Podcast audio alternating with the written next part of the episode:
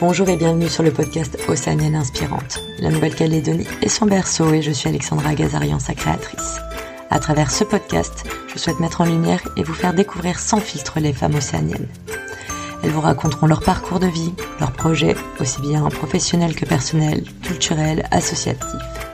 Grâce à ces écoutes, j'espère vous communiquer leur courage et leur audace. Quelles que soient vos origines, vos envies, vos rêves, soyez inspirés, soyez vous-même et bonne écoute.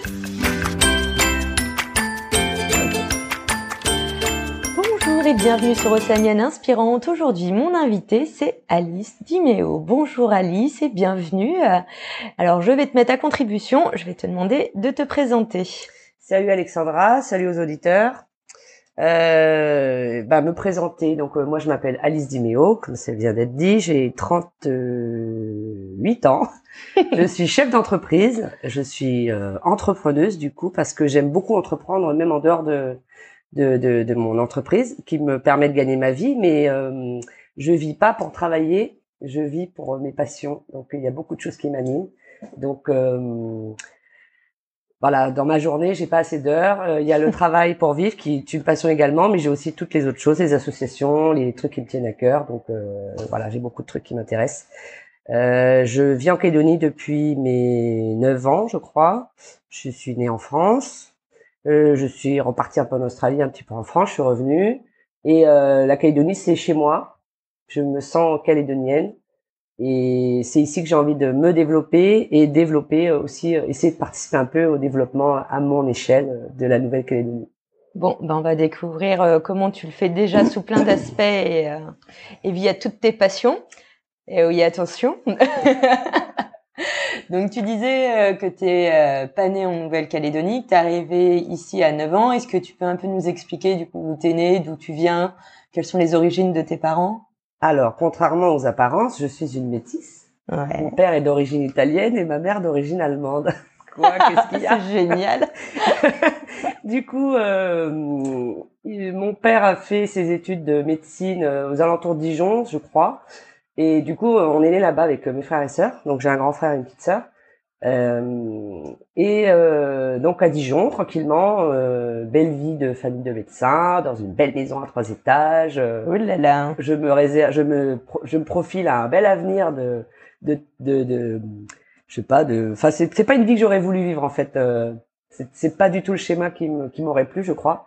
Donc euh, c'est la partie qu'on choisit pas dans nos vies. Hein. Ouais, la partie euh, cuillère en or dans la bouche, euh, voilà. Et, euh, Et, alors attends, du coup c'était quoi tu, Même les activités genre euh, violon, équitation ou ils t'ont bah, épargné ces Alors ils, ont essayé de pas m'épargner, mais je me suis fait virer des cours de gym. Tu sais avec le ruban là, la prof Ah oui, le tournis. Euh, attends, je sais pas comment ça GRS. Voilà, donc ils m'avaient mis à ça. alors GRS, gym rythmique et sportive. Voilà. Alors j'aimais bien faire le poirier, c'était à peu près tout. Et le truc avec le ruban, ça, pourtant, je sais pas à quel âge on fait ça, mais ça m'intéressait pas du tout. Moi, je voulais faire du judo, euh, je sais pas, de la boxe. Du karaté, ouais, des trucs cool, du BMX, euh, des trucs comme ça. Donc non, les filles de médecins font de la GRS apparemment. Mais c'est la prof qui a dit aux parents, il faut cesser, laisser cet enfant tranquille, c'est pas pour elle. Elle est pas taude, euh, mettez-la à autre chose. Un truc qu'elle aime, quoi. Voilà, un truc qui l'intéresse. Donc, euh, et mon frère, inversement, ne voulait pas faire du judo. Il se prenait des bifs, des baffes, des machins, il voulait pas. Donc lui, il voulait il était plus artiste, c'était voilà. Donc euh, bon, on m'a mis euh, au cours de dessin, euh, de l'art, des machins. Alors j'aimais bien, mais bon, dessiner des chats et des pots de fleurs, c'était pas ta passion. C'était pas ma passion, mais la prof était passionnante, donc j'adorais aller à ses cours. Elle avait plein de chats, c'était une vieille folle, mais elle était jeune, mais elle avait un, appart un vieil un appartement de vieilles pierres avec des tableaux, des chevalets, de la peinture, de la pâte à modeler. Enfin, c'était super d'aller chez elle. Mais concrètement, euh, bon, les petits chats, les pots de fleurs, c'est pas pas super. Et on m'a mis finalement euh, la natation. Ça c'était cool parce que je suis je suis je suis du signe du cancer, donc c'est un signe d'eau. L'eau c'est mon élément.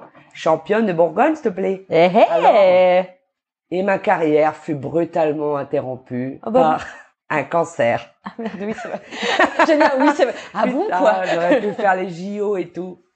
Euh, donc stupéfaction. Du coup, attends, mais t'as été championne de Bourgogne à quel âge? Bah, je sais pas, pataugeur, euh, des oui, grenouilles, petites, euh, oui, tu sais, ils aiment bien donner des...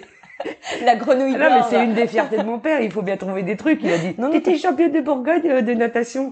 Ouais, enfin, je sais pas quel âge j'avais, mais c'est de... Bah, euh, sans spoiler, euh, tu, moi, je, tu m'as donné les infos, c'est 5 ans que tu as eu ton Bah, cancer. j'imagine. Donc, euh, bon. Après, j'en ai refait un petit peu après. euh. ah. Ah ouais. Mais si tu sou- si ton père s'en souvient plus que toi, c'est que le championne de Bourgogne, c'était avant les 5 ans. Bah, ou peut-être après, je sais plus. Non, mais en tout cas, j'ai fait de la natation, j'ai fait, voilà. Plutôt, ils ont essayé de nous mettre à toutes les activités. Parce que quand les parents, quand les parents ont les moyens, c'est cool de mettre Ah mercredi oui, après-midi, euh, des seins, machin, euh, c'est, top. Quand, euh, voilà, c'est nourrissant. Euh, donc là, voilà, ma vie s'arrête, euh, l'école s'arrête, tout s'arrête, euh, on fait la valise, euh, on va euh, dans Ah, l'hôpital des enfants cancéreux. Nouvelle expérience de vie. Et j'y reste trois ans. Donc chimio, radio, opération multiple, tout le bazar. Et alors, euh, c'était cancer de quoi? Alors c'était un cancer du rein qui s'est alors euh, en fait on l'aurait jamais su, c'est que mon frère on s'était pas battu, on a joué à Bruce Lee, il a sauté du lit à étage, tu sais les lits superposés et il m'est arrivé dessus en prise de je sais pas quoi, boum. Bah, il a fait du. De pour une fois, le judo lui avait Voilà. servi. Et on se bon, parce que en fait lui, moi je voulais qu'il me raconte toutes les prises qu'il apprenait parce que moi je voulais faire du judo. Bref, on joue à Bruce Lee, pif paf pouf, me prend un sacré coup dans le ventre. Comme j'avais pas le droit de me battre parce que je suis une fille, chut, tu dis pas. C'est la maîtresse qui a dit euh, votre fille qui joue toujours à la bagarre au foot et machin, elle sort plus à la récré, elle est palote, euh, elle est pas comme d'habitude. Donc mes parents qui avaient une vie euh, patachon, médecin, mondain, machin, ils ont ah bon bah oui c'est vrai, c'est vrai qu'elle est calme en ce moment, ça leur ressemble pas. Donc on fait euh, le coup près tombe. Euh, en fait j'ai euh, un cancer du rein qui s'est éclaté, qui a, cou- qui a touché l'autre et qui s'est un peu généralisé à tout. Donc en fait Ah, c'est ce qu'on appelle un néphroblastome de type 3, c'est-à-dire stade terminal.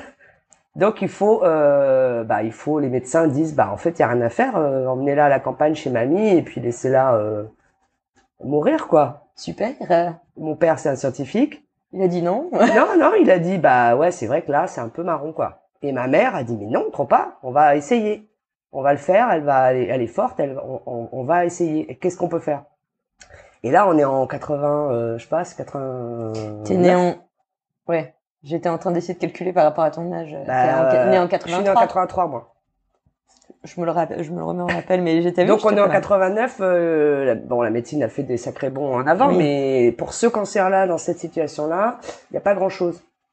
Et, et comment à 6 ans tu te retrouves avec un cancer de cette ampleur-là, alors que tu vas chez le pédiatre, machin? Ouais. Mon père là, pareil, euh, scientifique, bah c'est Tchernobyl. Et en effet, euh, dans le service, il y a un hôpital complet d'enfants cancéreux. Ah ouais? C'est ouais, là tu vas ici au Medipôle, il y a un é- il y a des étages pour tout. Euh, les genoux, euh, les enfants, les Ouais, vieux. Et, et là, c'est un hôpital avec que des enfants malades. Donc tu vois un peu le, la taille du truc quand même. Et je Ah. reconnais des gamins de mon école dans le service. Donc quelle est la probabilité? Bon. Donc Oui. on est tous parqués dans des chambres. Moi, la petite bourge, j'ai une chambre euh, Que pour toi. que pour de moi immen- immense avec des canapés, une télé, euh, salle de réception presque. Hein. Du coup, tu recevais tous tes potes. euh, Bah, j'ai pas le droit, c'est une chambre stérile. Donc, en fait, je me fais un peu chier, moi, dans ma petite chambre euh, en verre. Et comme toutes les chambres sont vitrées, ça communique. Bonjour, intimité. Euh, Il y a par contre des enfants qui sont parqués à 4-5 dans les chambres. Parce qu'en fait, c'est un peu... euh, apparemment, ça urge. Il y a beaucoup d'enfants malades. Ouais. Bon, bah voilà déjà des petites différences sociales qui me plaisent pas trop. Ouais. Et quand t'es un enfant, le luxe, tu le, tu le ressens pas. Toi, tu ressens juste la solitude parce que... Ouais, tu te demandes à l'inverse Pourquoi coup, moi, pour- je suis plus née, je pourquoi suis toute seule, alors toute qu'eux, seule, ils alors doivent te raconter des histoires la nuit et machin. Bon, ça, c'était euh, parenthèse. Euh, ma mère, aujourd'hui, ne peut pas aborder ce sujet sans avoir les larmes aux yeux. Ah ouais? C'est très, très, très euh, sensible pour elle. En plus, elle a un petit peu la, la chaîne parce que il y avait un traitement qui existait, mais pas en France, aux États-Unis. Et son frère euh, l'a ramené dans une valise diplomatique. Donc, j'ai eu un traitement expérimental. C'était ça ou rien. Donc, la grosse culpabilité de, de mère Ouais. d'avoir accès à quelque chose que les autres n'ont pas. Oui, et du coup, pas pouvoir le donner aux autres, alors que c'est aussi des enfants et qu'il y a aussi des mères Et derrière. tu peux pas sauver tout le monde et voilà. Donc, Alors euh, attends, quand même. La valise diplomatique, il fait quoi, tonton? Alors tonton, je crois qu'il bossait pour le cabinet Chirac ou je sais pas quoi, enfin à l'époque. Ah euh, oui. donc il était, euh, je sais plus comment on appelle ça, euh, Diplomate. Donc je sais qu'avant il avait travaillé en Afrique. Là, je sais pas. Bref, euh, il y a eu un petit cursus qui s'est fait de valise en valise pour qu'on récupère euh, le truc. Donc là, on part sur euh, de la chimio, des rayons, de la chimio, des rayons, une opération, ablation, etc., le cathéter, tous les matins, euh, des prises de sang, des machins. C'est ton quotidien, c'est ça. Et pendant trois ans. Pendant trois ans. et ça s'arrête à un moment et donné. Et ça t'apprend. Euh... Et t'es à quoi comme sentiment quand t'es enfant comme ça? Genre, tu te dis juste, euh, tu voudrais que ça s'arrête, ou tu te dis, ça va être ça toute ma vie, ou tu vois? Est-ce que tu t'en souviens? Alors, moi, c'est mon interprétation. J'en ai parlé depuis avec mes parents. Ils m'ont dit, mais non, ça s'est pas passé comme ça. Mais moi, je l'ai vécu moi avec mes ma perception. Moi, j'ai l'impression qu'on m'a pas bien expliqué parce qu'aux enfants, on n'explique pas. Ouais. Et comme je faisais beaucoup de bêtises et qu'on m'avait toujours promis la pension, moi je croyais que j'allais en pension. bah, un jour on fait ma valise, euh, les parents sont un peu contrariés et on m'emmène quelque part avec un lit. Donc euh, moi je crois que je suis en pension, que je suis punie. Il y a d'autres enfants, les enfants passage. Et puis euh, voilà la torture. Toi t'es vraiment passage, t'es dans une chambre ah, mais moi, toute seule trop... du coup. Ah moi je suis trop passage du coup, je fais que des conneries tout le temps. Donc euh, voilà. Et Euh, non, j'étais pas, euh, j'étais pas inquiète. J'étais curieuse. Je voulais Mais- comprendre ce qui se passait. Ouais, t'étais pas surprise que le reste de ta vie on t'ait pas fait euh, des traitements et tout, et que d'un coup on te fasse des piqûres, des traitements tous les Bah jours. voilà. Et puis les infirmières, elles te parlent un peu plus parce qu'elles savent pas ce que ton, tes parents t'ont dit. Oui. Puis disent, t'iras mieux, patati. Puis tu commences à coller les bouts. Et tu puis la fille de la chambre de derrière, un jour, elle part euh, sous un drap. Ah ouais. Mais elle va où euh, Pourquoi elle a un drap sur la tête? Bah, on va pas te dire, elle est morte, elle est morte.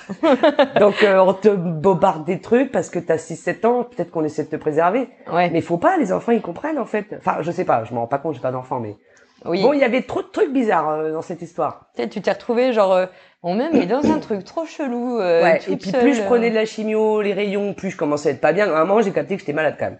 Ouais. Parce qu'au début, j'étais bien. Qu'est-ce qu'il y a Pourquoi je suis là? Puis au bout de, je sais pas, peut-être deux jours, deux semaines, un mois, j'en sais rien, j'ai commencé à être mal. Ouais. Donc là, Auschwitz, euh, maigre, plus de cheveux, plus de sourcils, euh, envoyer mes os. euh, je pouvais même plus me lever. J'étais dans mon lit. euh, j'ai des photos, c'est waouh. J'allais dire ouais, t'as des Ah, photos de l'époque et tout. euh, hein. c'est c'est space, hein.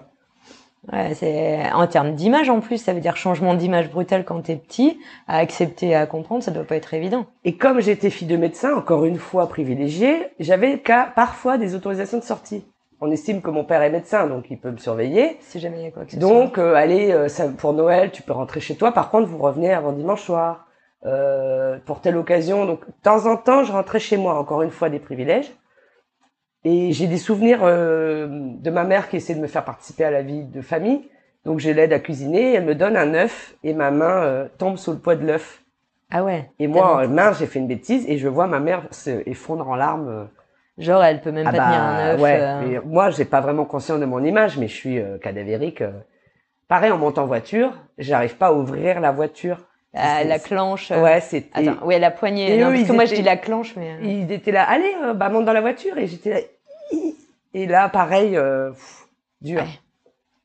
Donc en fait, au final, euh, ça te donne, ça donne quand même une impression que c'est plus tes parents pour qui ça a été Ah, mais clairement. d'autant plus compliqué et que pour toi, au final, vu que ça arrivait très tôt dans. Et les enfants résistent à tout. Les enfants, c'est la mauvaise herbe, ils sont increvables, euh, désolé, mais euh, on n'a pas la peur de mourir, la peur de perdre ceci, faire son testament, que vont devenir mes enfants. Oui. On est des enfants. Puis t'as pas la notion de la durée de la vie, Non, on etc. n'a pas de stress, donc euh, on vit ce truc parce qu'on est au moment présent. On se pose pas de questions sur après. C'est les adultes pour qui c'est dur, parce qu'ils se disent euh, qu'est-ce qui va se passer? Et puis j'avais mon frère et ma sœur déjà, donc euh, eux peut-être se sont sentis certainement délaissés. Alice c'est la chouchoute, bah. Euh, puis il y avait cette, euh, ouais. Puis mon frère Oui. la culpabilité parce que pour lui pendant des années. C'était de sa faute c'était de sa parce faute. que. Ah, finesse le pauvre. Et ma sœur, elle est née en 89, donc un peu au même moment. Donc elle, c'est la gosse de remplacement. Enfin, chacun a eu un peu son, ses nœuds euh, dans la famille. Familiaux. de- ouais, ouais, ouais. Ouais, c'est Et vrai. je je suis contente que ça tombe sur moi parce que je pense que j'étais euh, taillée et je préfère être dans la, cette situation que de voir survivre à ça. Parce Ouais. que le plus dur, c'est ceux qui, qui assistent impuissants en fait. Oui, qui peuvent rien faire. Toi, du coup, au final, tu le vis et t'es Bah, je le dedans. vis et, puis je serre les dents et puis voilà. donc, euh, Donc euh, et puis j'étais privilégiée. Franchement, j'avais une télé, j'avais un magnétoscope avec des cassettes, tu vas Zodiac, Dragon Ball, machin. J'étais et après j'ai eu Canal Plus. Enfin, c'est c'était pas le cas de tout le monde. Maintenant, Ouais. tu loues la télé. Avant, il y avait pas de location de télé, t'avais rien et puis c'est tout. hein. ouais, ouais, c'était Euh, genre euh, juste débrouille-toi tout seul. Mais un jour, ma mère a donné la chambre euh, parce qu'elle a vraiment eu honte. euh, Elle a filé la chambre parce qu'elle a réalisé qu'il y a des parents qui dormaient sur des chaises à côté de leur enfant. Et pareil, la Ouais. la hum, la, la naïveté de la bourgeoise. Mais pourquoi ils dorment sur une chaise? Bah ils habitent à deux heures d'ici, donc euh, le week-end ils viennent voir leur enfant, du coup. Et là, la, la honte suprême. Et ma, ma fille dort dans une chambre immense avec euh, pour Une mettre un lit. Enfin, elle a dit ben changer de chambre en fait. Enfin, tu sais, c'est quand ça t'arrive en pleine gueule. Donc quand j'ai survécu, mon père a dit go on part. Je veux plus de cette vie de merde. Euh, fréquenter les, les, les chirurgiens, les dentistes, les machins, les je veux plus de ça. Ouais, et puis besoin de changer d'air aussi, Ah ouais. quoi. Parce que Donc, ça te renvoie à euh, plein de voilà. choses et tout. Donc euh. mon père a dit j'ai un copain qui vit en Nouvelle-Calédonie, il est médecin à tout haut. Euh, apparemment il y a un poste qui se libère de médecin dans un dispensaire euh, à Waidou. Ok, direction la Calédonie. Sauf que aucun de nous ne sait ce que c'est que la Nouvelle-Calédonie, ni quoi ni comment. Oui, puis c'est pas genre vous arrivez à Nouméa, quoi. Donc mon père vient en éclaireur avec mon frère. Moi, j'arrive après et ma mère euh, se coltine la lourde tâche quand même de vendre le cabinet médical, vendre la maison, régler tout le déménagement et elle a ma sœur en bas âge. Donc euh, ma mère c'est noir et or, hein. elle a tout géré. Alors attends, toi t'es venue toute seule? Moi, je suis venue- à l'époque il y avait les UM, t'avais un Bah, Il y a bandana. toujours, hein, mais. Ah, euh, je, je sais pas, mais ouais, je suis venue en UM, euh, zou. Ok. Ah, pas peur. Hein. J'allais te dire, ça te faisait 9 ans. Bah, ouais, ouais. ouais. Donc euh, ouais, je suis arrivé vers 9 ans, 92 euh, et demi, un truc comme ça. Donc euh, je monte dans l'avion, euh, l'hôtesse me tient par la main pour euh, faire les escales et puis euh, puis j'arrive en Calédonie, mon père vient me chercher. Et donc on va à Poro, exactement. Donc euh, je sais plus si c'était Poro ou en premier. Donc on va là-bas en tout cas. Super génial. La nature, euh, top. J'ai trop aimé. Et en fait, mon enfance, pour moi, c'est ça. Parce que jusqu'à 6 ans, t'as pas vraiment de souvenirs. Les, Ouais. les 6 ans de transit à l'hosto, on s'en fout. Donc, en fait, ma vie a commencé à Wailou pour moi. C'est là que j'ai commencé à avoir des copains, faire du vélo, des cabanes, tatati, tatata. Du coup, c'était top, quoi. Ah, C'était mais top. Tu, puis, bon, après, quand t'es une fille, euh, on te laisse pas trop, trop traîner non plus, euh, en brousse. Parce que, bah, On sait jamais y ce a pas qui peut trop, on arriver. sait jamais ce qui peut arriver, il y a pas de trottoir, c'est, on parle du nord quand même, c'est, casse pas la tête. Ouais, alors c'est juste du coup pour resituer un peu, et puis c'était en 92, donc la Calédonie Voilà. évolue vachement quand même sur les euh, 20 dernières années. Oui. Ça se modernise au niveau des routes, des Bah infrastructures, ce qui n'était pas du tout le cas Ah à oui, oui, il l'époque. y avait pas de lampadaire, enfin, tu. Voilà, vas-y, remets-nous dans le Eh contexte. oui, tu, tu prends. Il n'y a pas de trottoir, pas de Bah lampadaire, c'est, euh, euh, bon, la... à la casse pas la tête. euh. En fait, entre Wany, le collège et de la, la maison, piste. Bah, non, il y avait des routes, mais il n'y a pas de trottoir. Donc, euh, bon, nous, on arrivait de la ville à Dijon, on savait euh, attendre au feu rouge, le passage piéton, et là-bas, il n'y a pas. Donc, mes parents, on était trop jeunes, on avait que Ouais. 9 ans, on n'allait pas se balader tout seul. euh. Et non, c'était une super expérience. Mon frère, ça lui a plu, ma sœur aussi. trop bien. On a encore des contacts avec des copains qu'on s'est fait là-bas à l'époque. Donc, ma mère arrive du coup, au final. Mais sauf qu'elle, à l'époque, j'ai oublié de le dire, elle travaillait chez Dior. Donc, tu vois le clash euh, Dior, Wailou, quoi. Ah Parce oui. qu'en plus, mon père, il emprunte la voiture du travail. Et à l'époque, euh, bah, c'était des 504 bâchés. Je sais pas si tu vois, genre de pick-up avec une bâche derrière. Oui, Et pour lui faire plaisir, il- on s'arrête euh, au magasin d'électroménager, on achète une machine à laver neuve. euh, Enfin, ouais, faire plaisir, voilà. Oui. Ah, on est d'accord. ça chérie, je te mets en mode... Je te mets en mode confort. Voilà, donc il prend. tu veux euh, ce deux, chez Dior. Attends, je vais trouver une machine Eh. à laver de volaille. Et je me rappelle que nous, à l'époque, on pouvait monter dans les bennes. Oui. Voilà, et trop bien. Et nous, ouais, on va dans la benne. Donc, on- il il a une machine à laver, il a fait des cours, je sais pas quoi, il a acheté deux, trois trucs. Les gosses dans la benne, et euh, ma mère monte devant. Déjà, elle voit le véhicule. Qu'est-ce que c'est que ce véhicule? C'est ma voiture de fonction. Ah bon? Ah bah oui, on est en Brousse. Moi, il y a des routes escarpées pour aller voir les gens dans le tribu. Ouais, il y a besoin. Bon, ma mère, elle réalise pas encore. Et en tout cas, ça passe pas par Nouméa, parce qu'on trace direct jusqu'à Wailou. Ah oui, du coup, tu Via vois. le col des Roussettes. donc c'est interminable de nuit. Elle arrive à 23h, donc on arrive super tard. Donc elle découvre la maison de nuit. Donc pour l'instant, elle se pose pas trop de questions. Elle voyait pas trop les alentours, quoi. Le lendemain, quand elle réalise que le, en face de la maison, il y a le dispensaire et qu'il y a euh, une aliment, enfin genre euh, on appelle ça les Chinois ici, mais Ouais, sais, une alimentation, une alimentation une générale. pompe- une pompe à essence. Il y a la poste, la gendarmerie, point, rideau, il y a rien d'autre. Là, il y a, mais où sont les magasins? Ben il y en a pas. Mais euh, le bar, le resto, ben il y a pas. Et ben c'est noir et or. La meuf, elle s'est adaptée. adaptée. On s'est tous adaptés à cette nouvelle vie et topissime.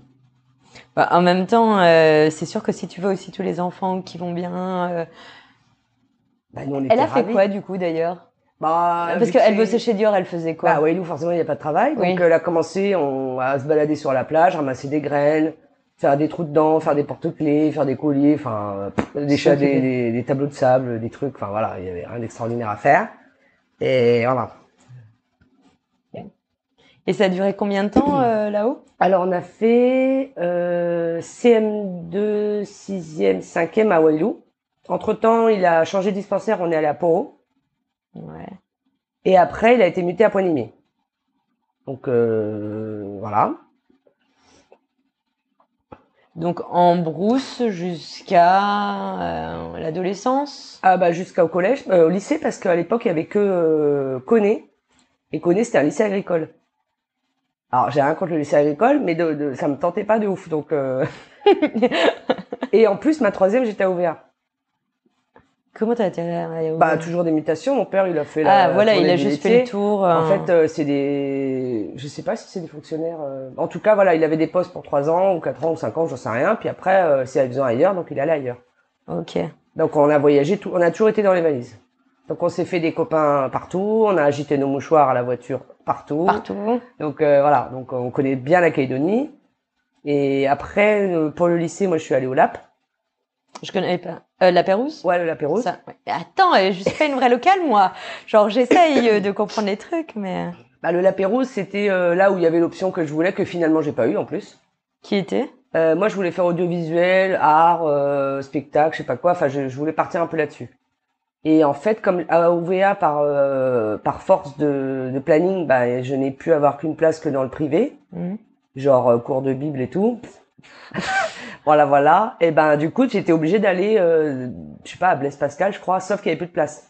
Je sais pas comment ils s'organisent au vice-rectorat, mais tu comptes tous les troisièmes a sur la Calédonie, puis tu, puis tu manages pour qu'il y ait de place en seconde pour tout le monde. Hein.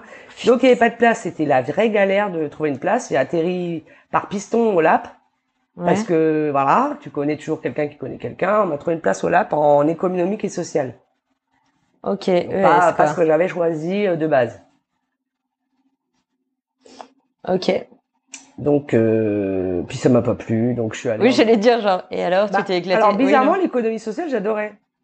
L'économie surtout. Mais en vrai, euh, 7h30, hop, hop, hop, 4 heures de français, tu me fais ça, euh, 5 heures euh, de, de- des maths, euh, physique, chimie à telle heure. Ah, j'aime pas qu'on m'oblige, j'aime pas qu'on me mette dans un carcan.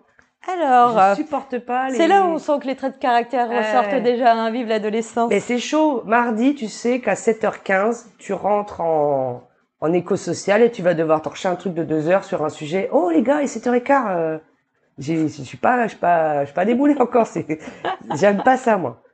Et puis l'autorité en global, j'ai jamais aimé. hein. Je déteste l'autorité. J'ai appris avec l'âge. Et alors, du coup, c'est.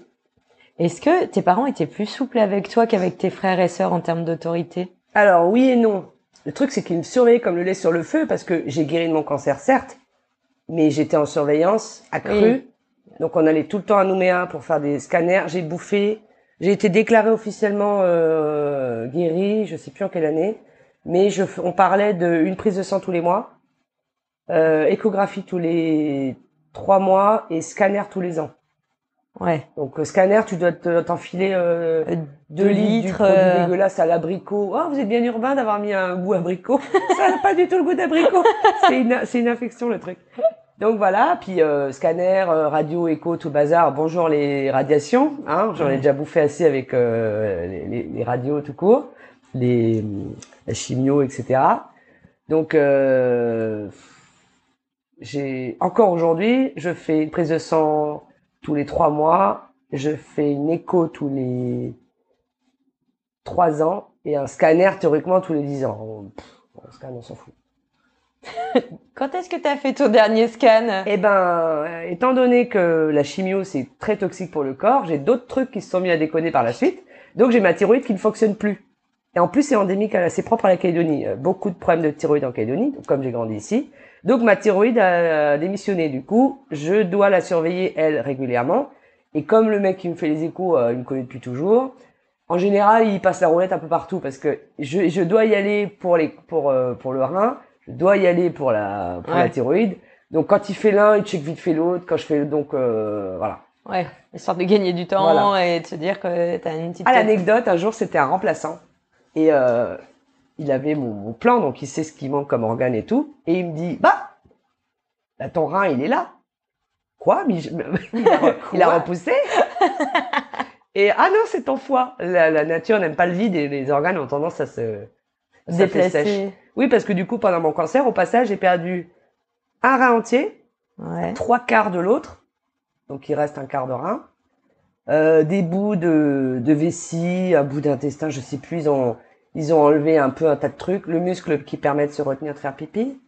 Ça, c'est chaud à- Euh, je sais plus le nom. Oui, j'ai un trou aussi. Euh, tu muscles ton périnée. Voilà. Donc, du coup, tu dois, bah, euh, bah, du coup, ça met du temps à, du coup, aujourd'hui, je vais faire pipi toutes les cinq minutes. Ah, c'est pour ça? C'est pour ça, c'est parce que je me dis, je vais te faire pipi Tu vas pouvoir tenir là pendant tout le long. Oui, euh. c'est bon. Et au boulot, des fois, j'ai pas le choix. Mais je sais, parce que je suis consciente que non, c'est dans ta tête. Y a rien. Il va pour trois gouttes. C'est, c'est parce que c'est, j'ai- t'as la panique de, tu sais, des fois, tu prends l'avion, t'es là, euh, Oui. bon, l'avion, non, il y a les toilettes, mauvais exemple. Mais des fois, tu vas dans les endroits et tu sais que c'est mort. Oui, oui. Donc, Genre, oui, j'allais dire un ciné, mais non, c'est pareil. donc tu, tu peux- mais oui, mais le ciné, t'as pas envie de te lever trois Mais fois t'as pendant pas film. envie, voilà. Genre Titanic, je me suis levée deux fois quand j'étais ado, je sais pas si c'est sorti, j'avais 16 ans. Ouais, je... Il a duré trois plombes. Et j'ai- c'était encore récent, bah, je me suis levée deux fois, bah, euh, j'ai loupé des trucs. Et loupé des scènes essentielles. Et bah ouais, donc euh, donc des fois, des- des- je fais exprès de pas boire, alors que quand t'as qu'un quart de rein, au contraire, faut, faut boire beaucoup d'eau. Mais tu dis attends, euh, non, j'ai pas. Si je bois, je vais devoir me lever. Là, il y a pas de place, il y a pas de. Et ils t'ont pas, euh, t'es pas sur euh, les donneurs pour. euh, Et ben normalement, à partir d'un demi rein, t'es sur liste euh, Oui, d'attente j'allais pour dire, il une t'en beaucoup là quand Mais même. je suis increvable, je suis immortelle. J'ai Avec un quart de rein, ça marche. Je suis absolument pas insuffisante rénale. Bon, bah écoute, tant mieux. Donc du coup, t'es pas sur les listes. Je suis pas sur la liste. Je suis sur aucune liste parce que ça marche très bien. Mon corps s'est habitué depuis petite. Il y a déjà la moitié des organes qui ont disparu et tout se maintient. Alors mon foie, étant donné qu'il est énorme, vu qu'il y avait de la place en dessous, donc maintenant je peux bouffer ce que je veux, boire ce que je veux, je suis jamais malade. le foie de compète. Euh, non, à part le petit problème de vessie, euh, et encore, je suis sûr qu'avec les années, c'est dans la tête. Ouais, parce qu'au final, euh, tu l'as fait ta rééducation. Et oui, je l'ai euh, refaite, mais t'as toujours peur de... Puis c'est un truc de fille, peut-être, les garçons. J'ai envie de te dire, tu verras dans quelques années. Oui. ouais, ouais, ouais.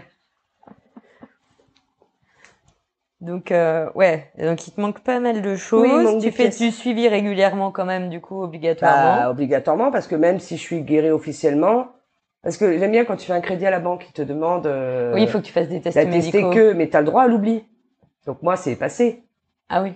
Mais, Ah t'as le droit à l'oubli? euh, mais c'est récent. Ouais. Donc j'ai j'ai payé plein de crédits, plein pot, parce que euh, ah bah oui, mais donc ils m'ont dit, il faut que vous allez voir votre allez, J'étais jeune, donc j'aime pas mentir.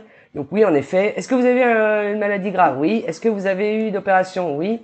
Est-ce qu'il y a eu des amputations? Bah, est-ce que c'est oui Bah, une ablation, c'est une amputation? Bah oui. Donc forcément, la meuf du, te rappelle. euh, Elle est entière, vous êtes sûr il nous faut un complément euh, santé machin, faut que vous allez voir tel toubib pour que voilà. Le toubib, je lui dis bah voilà, j'ai besoin d'un certificat qui dit que c'est bon, euh, je suis en pleine forme. Et le mec il te dit droit dans les yeux, madame, vous avez fait de la chimio, euh, tout dans votre corps va déconner euh, à un moment ou à un autre. donné. Vous êtes une petite centrale nucléaire, vous êtes euh, irradié. Et en plus maintenant quand tu as un cancer euh, par exemple sur la thyroïde, on te cache tout et on te met une petite lucarne et tu prends euh, le rayon, rayon juste à l'endroit. Alors que toi, Mais à l'époque, casse pas la tête. Du menton jusqu'au pubis, t'es euh, t'es On cramé. ira dit tout au cas où. Ah, ouais, grave. Et ça, c'était, c'était dans les années 90. Oui. Donc du coup, tout mon corps a pris la sauce. Alors, est-ce que ça m'a des super pouvoirs? Je sais pas. Peut-être. Écoute, moi j'aime bien aussi le concept. J'aime bien l'idée. Ouais, ouais, t'as raison. Faut... Moi, je, Je préfère d'ailleurs cette idée. Je suis pour optimiser parce que Donc comme le tu médecin, dis, il lâche et il me dit, je vous le fais votre papier, je m'en branle. Donc il fait le papier. Oui, c'est bon, on a parfaite santé. Et moi, je repars de là avec, euh, attends, il vient de dire que ça va Que déconner. Et déjà, quand j'étais petite, quand je suis sortie de l'hôpital, ils ont dit à mes parents, mais j'étais là, elle sera stérile. Elle a eu chimio, rayon, radio, tout bordel pendant sa croissance, donc elle sera certainement petite. Donc je suis la plus petite de, la- bah, je suis la- quand même la plus petite de ma famille. Oui, alors. Ils font que- tous plus d'un mètre J'allais dire, moi c'est parce que je suis toute petite. Non, non, mais moi, je tu suis la mesures combien Moi, je fais coup 1m70. Oui, voilà, c'est Ah, je me suis pour déjà moi. tassée, je faisais 1m72. Ça y est, ça commence. Ouais, on parle Mais pas. mon père, il fait 1m95, mon frère 1m98, ma mère 1m78. Ah oui. Je suis la plus petite. Même ma petite sœur est plus grande que moi. Oui, bah, Mais c'est pas ça parce qu'elle est née après qu'elle doit être euh, plus petite. C'est un peu dégueulasse, ça, comme Mais elle ça. est pas immense pour autant. Elle Mais quand j'ai même toujours dit qu'on l'avait trouvée dans une poubelle. Ouais, mon frère aussi me disait Ben ça. oui, mais le nombre d'enfants trouvés dans les poubelles, c'est Oh dingue. là là, c'est fou. Moi, mon frère, il était pire. Il me dit c'est les- les gitans qui t'ont mis dans les poubelles et on t'a trouvé dessus. Ce qui explique peut-être le côté bohème. Bon, malgré tout, euh, moi, je trouve que tu t'en tires bien. Et, Et- même le médecin a validé qu'en fait, t'as des super pouvoirs et que maintenant, Voilà. tout va bien.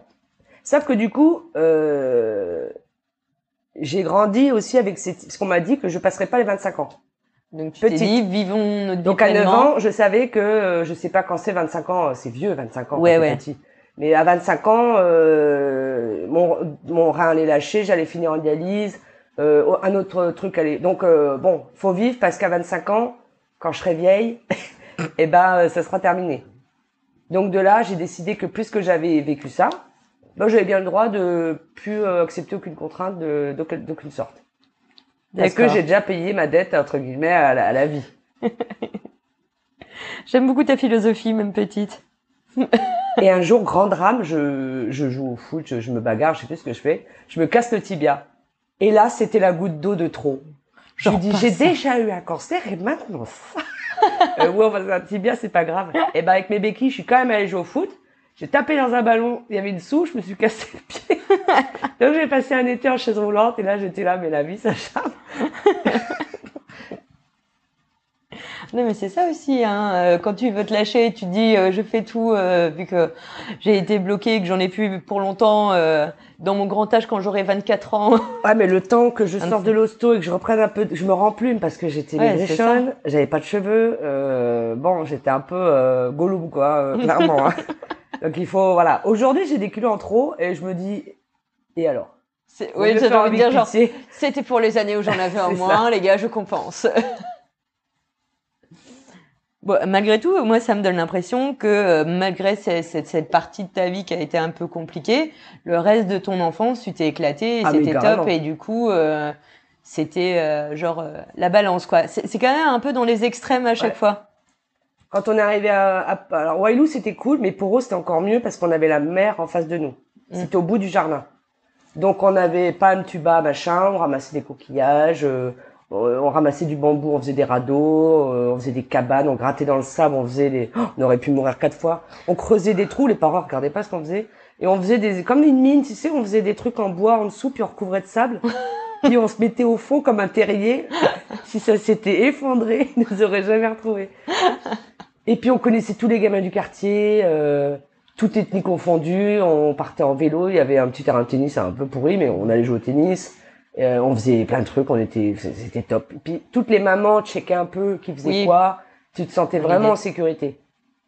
Mais les parents étaient pas toujours sécures, sécures parce qu'ils se disaient qu'est-ce qu'elle va faire, elle va se blesser. Enfin, Oui, bah après, ils sont toujours mais inquiets après, voilà. plus. Mais, euh, mais mon frère a plus de droits que moi parce que un était en pleine santé et c'était un garçon. Mais moi, euh, voilà, on me surveillait un peu plus. Oui, mais bon, du coup. Ils avaient euh, peur de me perdre, je pense. Ouais. Bah, quand t'as déjà eu peur à un moment donné de façon euh, presque évidente et que ça a été épargné. Oui, mais je devais rester avec ma sœur qui était genre boring, elle avait trois ans. Euh, Qui était genre boring. mais j'adore ma sœur aujourd'hui, mais à l'époque, elle avait rien à en tirer. Laissez-moi aller avec mon frère, ça suffit. Donc, nous en sommes à peu près. Donc, tu arrives au lycée, tu fais un truc, ça te plaît pas plus que ça. Et vu que je le sais que tu m'en as parlé et que t'aimes pas qu'on t'oblige à faire des choses que t'as pas envie de faire, tu te dis genre, moi, l'école, l'autorité, le, ça me saoule, j'ai pas envie de faire ça. Voilà, moi je veux travailler. Voilà. Donc, la technique pour pouvoir travailler rapidement. Bah, c'est l'apprentissage. Sauf que moi, euh, j'ai toujours une passion pour les motos, les quads, les voitures, les machins. euh, Donc, donc, euh, la mécanique. Donc je, je dis par défiance parce que au lycée du coup ils voulaient me virer parce que j'étais rebelle, euh, je séchais les cours, euh, je glandais, euh, Je suis très surprise. voilà. Ça te ressemble pas du tout. Et puis j'étais déjà très intéressée par les filles, tu vois, donc j'avais d'autres préoccupations que les maths, la physique, je sais pas quoi. Je sortais en boîte, euh, pour ceux qui connaissent, euh, en seconde, moi je traînais tout le temps au Star Trek. Donc c'était euh, actuellement c'est le Burger King de le Quick de je sais plus c'est Quick ou Burger de Lance Bata. Euh, Oui, ah ouais, Cash, je là. sais plus. À côté de l'aquarium Voilà. de Nouméa, en face Et de ben à la mer. l'époque là il y avait un billard, un bowling et une boîte de nuit à l'étage. Et la boîte de nuit c'était peut-être une des plus vieilles de Nouméa, je sais pas. T'avais un coin pour les jeunes. La cabine du DJ c'était une cabine de de, de camion. C'est Ah. pour ça qu'on l'appelait Star Trek. Et à côté, il y avait une espèce de, je crois que ça s'appelait la guinguette d'ailleurs. C'était euh, que les musiques pour les vieux. Donc il y avait le bal de, enfin je sais pas, ça dansait la, la valse, les machins. euh. Donc euh, du coup tu pouvais presque venir en famille. Du coup tu Ouais. posais mamie papy là, Tu collais les enfants et les jeunes allaient là-bas. Et puis le bar des jeunes était damé, alors que le bar des vieux il y avait personne. Donc euh, hop on allait commander nos bières à côté. Zou on retournait. Et C'était génial cette boîte. Et du coup, pourquoi ça a fermé ce truc? Parce que je pense que, alors si c'est pas de l'amiante dans les murs, c'était que ça commençait un peu pourri quand même. C'était un vieux spot. Hein. Ah, ouais. Donc un jour ils l'ont rasé, c'est con parce que c'était le spot des jeunes. Nous on faisait des courses de mobilette sur Lansvata. On allait se garer. J'aime bien tu me euh, dis ça. C'est un petit peu dangereux quand même dans l'idée. Ouais, mais tu fais d'abord un. Parce que c'est Ah long, oui, je- Lance-Vata quand Ouais, même. mais euh, à l'époque c'était, euh, je sais pas, non, c'était dangereux aussi. Non, j'allais dire. J'aime non. bien. Non? Ah si, peut-être. Non, non, j'allais dire, non, c'était pas dangereux. D'abord, on faisait un premier tour pour voir s'il n'y avait pas les flics. C'est pas parce que tu vois pas les flics que c'est pas dangereux. Tu Non, il y a dû avoir quelques cartons. Attends, on parle d'une mobilette, ça va. euh. Mais il y a des grands qui faisaient les courses de voiture. Mais c'est vrai qu'on aurait pu croiser les, les grands qui faisaient les courses de voiture. Et nous, avec Bah notre oui. petite 551 ou 103, là, euh, boum. Bon, l'inconscience de l'adolescence, tout va bien. Donc, tu essaies de faire quand même ton apprentissage mécanique. On Voilà. t'accepte ou pas? Alors, je vais au CFA parce que mes parents connaissent le directeur du CFA de l'époque. Et je pense qu'en off, ils lui disent, essaie de la décourager. Une fille de médecin va quand même pas faire un apprentissage alors qu'elle peut faire des études. Elle n'est pas idiote. On peut lui payer des études. Enfin, il y a des enfants qui rêveraient qu'on leur paye Oui. des études. Euh, c'est quand même con qu'elle aille sur une voie de garage parce qu'on est dans, toujours là, on est en, en deux, fin 90, Quoi, 2000. C'était pas un petit jeu de mots là du coup Oui, oui, je fais ça. Une bonne garage. Donc euh, non, à l'époque, ça, je sais pas, c'est, ça, l'apprentissage a toujours été mal perçu ou perçu Mm. comme, en tout cas comme une voie de garage. Si t'es une fille, tu vas en coiffure. Si t'es un mec, tu vas en mécanique, en machin. Alors que c'est, c'est l'apprentissage, c'est super. T'apprends un métier et, et hop, à la fin de, tes, de, de ton cursus. Bah, puis tu euh, commences à travailler, tu vois si tu- ça te tu- plaît beaucoup plus rapidement. Tu... c'est pas comme euh, tu vois je les pas, euh, des études de parce qu'aujourd'hui on te demande euh, X années d'expérience mais toi tu sors de la fac euh, t'as pas d'expérience alors que nous nos 5 ans de- d'études bah on- ça fait déjà 5 ans qu'on bosse Et puis, euh, genre, euh, si tu fais une fac, genre fac de droit, euh, d'ici que t'en sortes et que tu commences réellement à faire tes premières Oui. sessions, donc si tu t'es tapé 5 ans d'études pour quand tu commences réaliser que t'aimes pas, oui oh bah c'est pas ça Ah, au final. C'est con quand même. ah c'est ça Donc, non nous on voit tout de suite d'ailleurs en première année je me rappelle on était sur classe enfin c'était bondé la classe et en cinquième année on était 8 sur les 36 du début Oui, c'est ça. donc en au général. début à la fin voilà il y en a qui Ça écrème. que ça, ça écrème Bon, et donc tu as fait mécanique ou pas? Donc euh, le, le directeur euh, Marc Peloffi à l'époque était un super directeur de CFA, super sympa. Me donne rendez-vous, mais un jour très précis, une heure très précise. Il fallait que je sois là absolument à ce moment-là. Ok, euh, bon, c'est un homme occupé, c'est quand même le directeur. Oui, bah oui. En fait, non, il avait prévu son coup, donc il m'emmène en mécanique. Puis il me dit, bon, je t'emmène voir en mécanique, bon, je te préviens, il y a que des garçons, hein, puis il y a pas la clim, hein, puis ça pue, et puis... Euh, bon, écoute, tu verras par toi-même, si t'as envie de faire ça, tu feras ça. Il avait, il était plus fin que mes parents en psychologie, tu vois, il faisait de la psychologie inversée.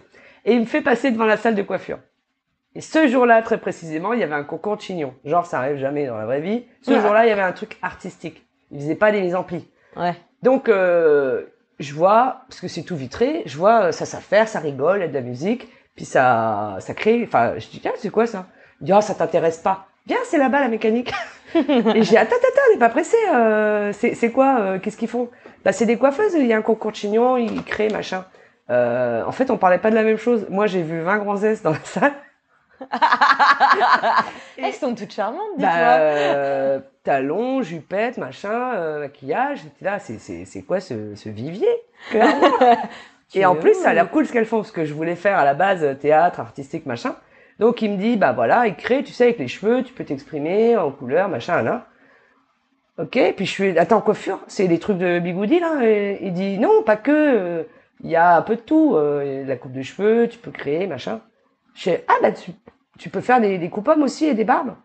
Parce que dans le coin de ma tête, je- j'ai toujours kiffé les films de gangsters, parce qu'ils sont toujours au barbershop à un moment. Ouais. Et le barbershop, c'est genre. C'est le euh, spot où il se passe quelque ouais, chose tout le, le temps. saut du secret, tout se passe là-bas. Zoup, ça reste dans l'enceinte des trucs. Les fusillades sont là-bas. Les dessous de table, les, les laisses de billets, ça se passe là-bas. J'adore cet univers. Les mecs en costard, ça fume des cigares, ça boit des coups. Le bon conseil du barbier, ta ta ta, Attends. les bons tuyaux du mafieux sur le tel pari sportif. Je kiffe cette ambiance. Du coup, j'ai dit, ah, mais pour faire un barbier, c'est faut faire ça. Euh, et là, il ment clairement parce que Barbe, c'est plus au programme depuis mille ans. Et il dit oui, exactement, euh, pour être, c'est un cursus mixte, mais après, tu peux faire que des coupes-hommes et des barbes si tu veux. Mais il faut savoir tout faire, il faut apprendre tout. Bah, ok, les obstacles, je connais pas moi. S'il faut se taper des bigoudis et des machins pour atteindre mon objectif, pas de problème. Donc, euh, j'ai jamais été voir mécanique, du coup. Je suis resté dans Ah, t'es même pas allé voir je suis même mécanique pas allée. Parce que dans ma tête, je suis quand même quelqu'un de rationnel. Pourquoi j'irais dans un endroit où il y a que des mecs, où il n'y a pas la clim et ça pue, alors que clairement ici, c'est... Il y a que le- des meufs, c'est le joli, chemin ça ensoleillé. papote. Et en plus, ça m'emmène vers du barbershop finalement. Trop bien. Ouais, donc j'ai- et dans ma tête, clac, clac, clac, en arborescence, ça se fait très vite. Il y a des trucs qui s'effacent, il y a des trucs qui se connectent. Je vois, je vais faire ça, je vais devenir coiffeuse pour homme. Et au passage, je ferai euh, ces trucs-là, je sais pas encore ce que c'est. Donc, euh, mais va trouver un, un contrat d'apprentissage, parce que pour rentrer à l'école, faut, faut avoir un patron. Oui. Ça, c'est à toi de le trouver.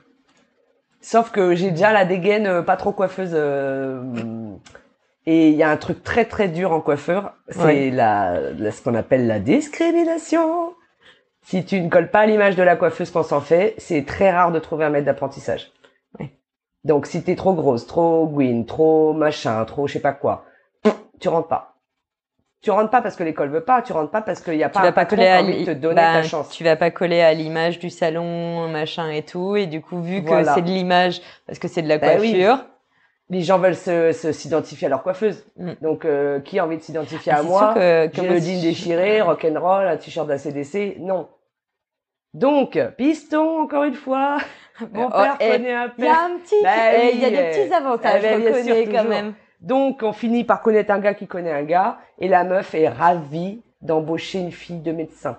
Elle m'a pas regardé. Elle s'en fout de moi. Elle est ravie d'avoir une fille de médecin dans son salon parce que ça fait bien. Bon, je prends le job. Euh, super expérience. Euh, eux, pas cool du tout.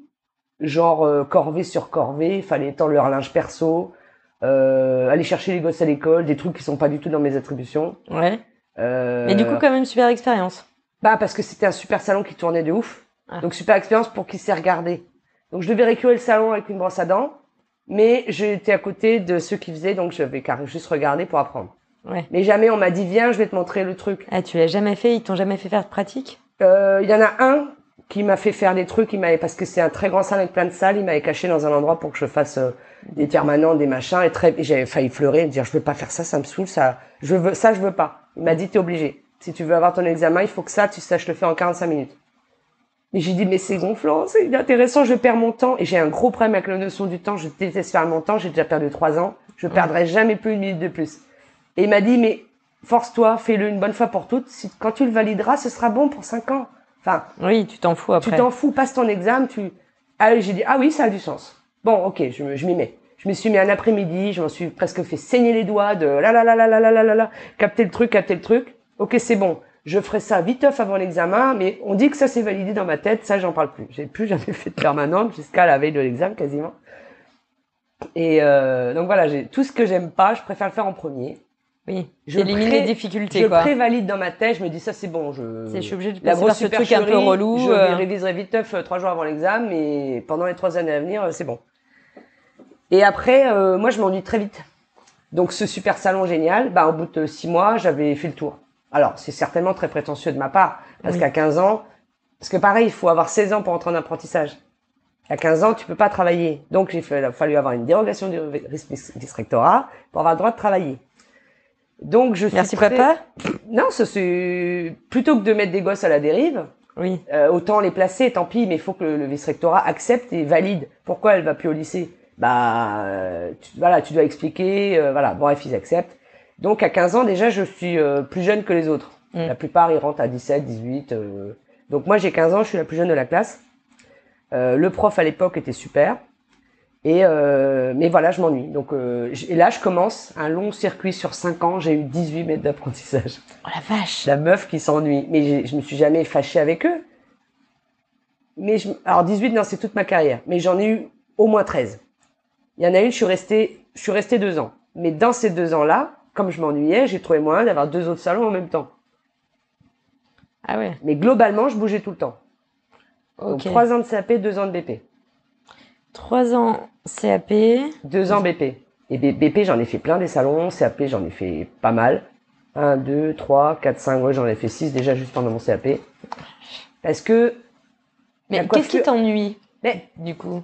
déjà, qu'est-ce qui m'ennuie, c'est que la coiffure, c'est pas monsieur machin, mon maître d'apprentissage.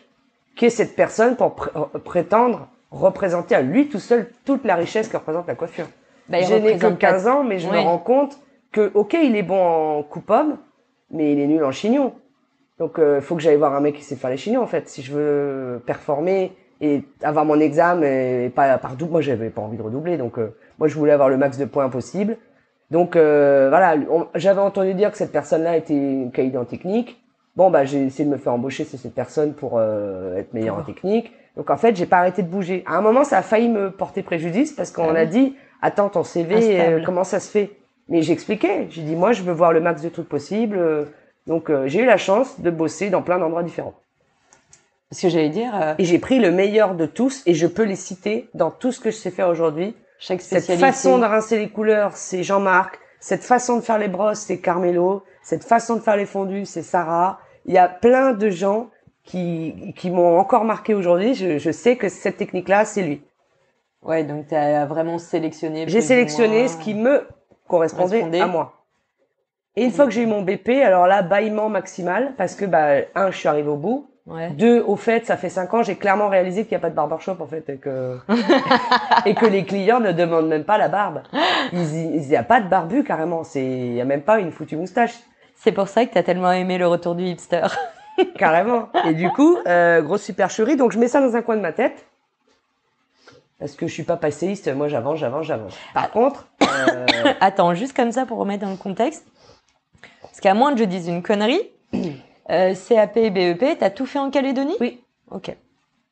Vas-y. pur produit calédonien.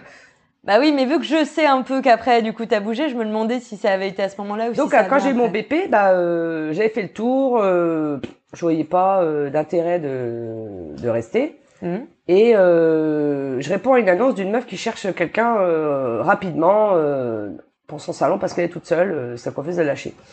Ouais, ok, le quartier me plaît pas de ouf, je me dis pff, préjugé, hein, clairement, je me dis ah ils vont pas me demander des trucs méga à la mode. Bon allez c'est alimentaire. Finalement on s'entend super bien, on rigole, etc.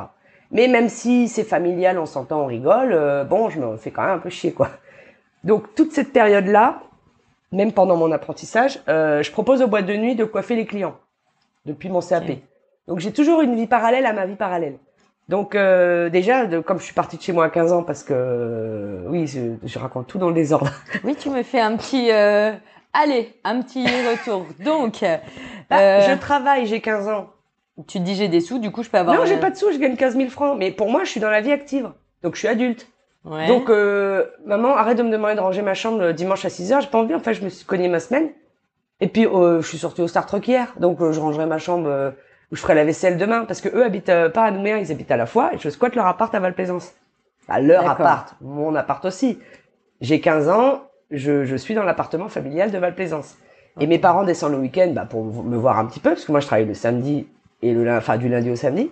Sauf qu'ils débarquent matinaux quoi, à 5h30 ils sont là, à 6h hop hop hop debout. Ah mais je viens de rentrer de boîte de nuit, moi je vais pas on peut pas se voir à midi plutôt. Tu feras ce que tu voudras quand tu seras chez toi. Ah oui, ça c'est la bonne fa- Ah, ça, phrase c'est la phrase. Moi, je suis terre à terre, premier degré. Ah bon? Mais oui, quand tu seras chez toi, tu feras ce que tu veux. Mais si je pars maintenant, du coup, je serai chez moi, je ferai ce que je veux. Là, ma mère, je crois qu'il y a eu un qu'est-ce que je fais, psychologie inversée ou, ou une claque? Ben oui, ben fais ce que tu veux, ma fille, t'es grande. Si tu veux partir, mais pars. Ah, mais, ok. mais Mais que du coup, Je pense euh, qu'elle pensait pas que j'allais me tirer. le truc c'est que c'est quand même euh, ah machin anticipé. Oui, le- la majorité anticipée. Ouais. Elle pensait que je reviendrais au bout de deux mois. Euh, Et ils se sont dit vas-y on la laisse, Oui, elle on va la laisse, revenir. elle va aller dormir chez une copine, puis elle va voir qu'il y a plus Que c'est euh, relou le et placard que- est plus rempli, que voilà. Et bah non, j'ai un peu galéré. On était dans une colloque dans un studio à 4 autour de Magenta. J'ai commencé à livrer des pizzas le soir. Bah moi, je suis, je suis, j'ai que de la gueule. Moi, je suis dans la fierté. Je, euh, aucun obstacle. Donc, je vais à l'école de coiffure, je vais à mon travail de coiffeuse. Puis après, Le soir, je livre des pizzas.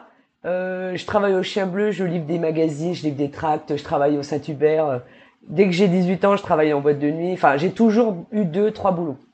En plus, pour mon épanouissement personnel et pour pratiquer et me faire connaître et m'amuser, bah, vu que je travaille en boîte depuis que j'ai 14 ans, je propose à tous les patrons de bar que je connais, vas-y, je fais un stand à l'entrée, je coiffe tes clients, euh, comme ça, euh, on s'amuse, on fait des trucs fun. Bah, lui, il a un plan gratos et je lui dis, par Ouais. contre, je veux boire à l'œil.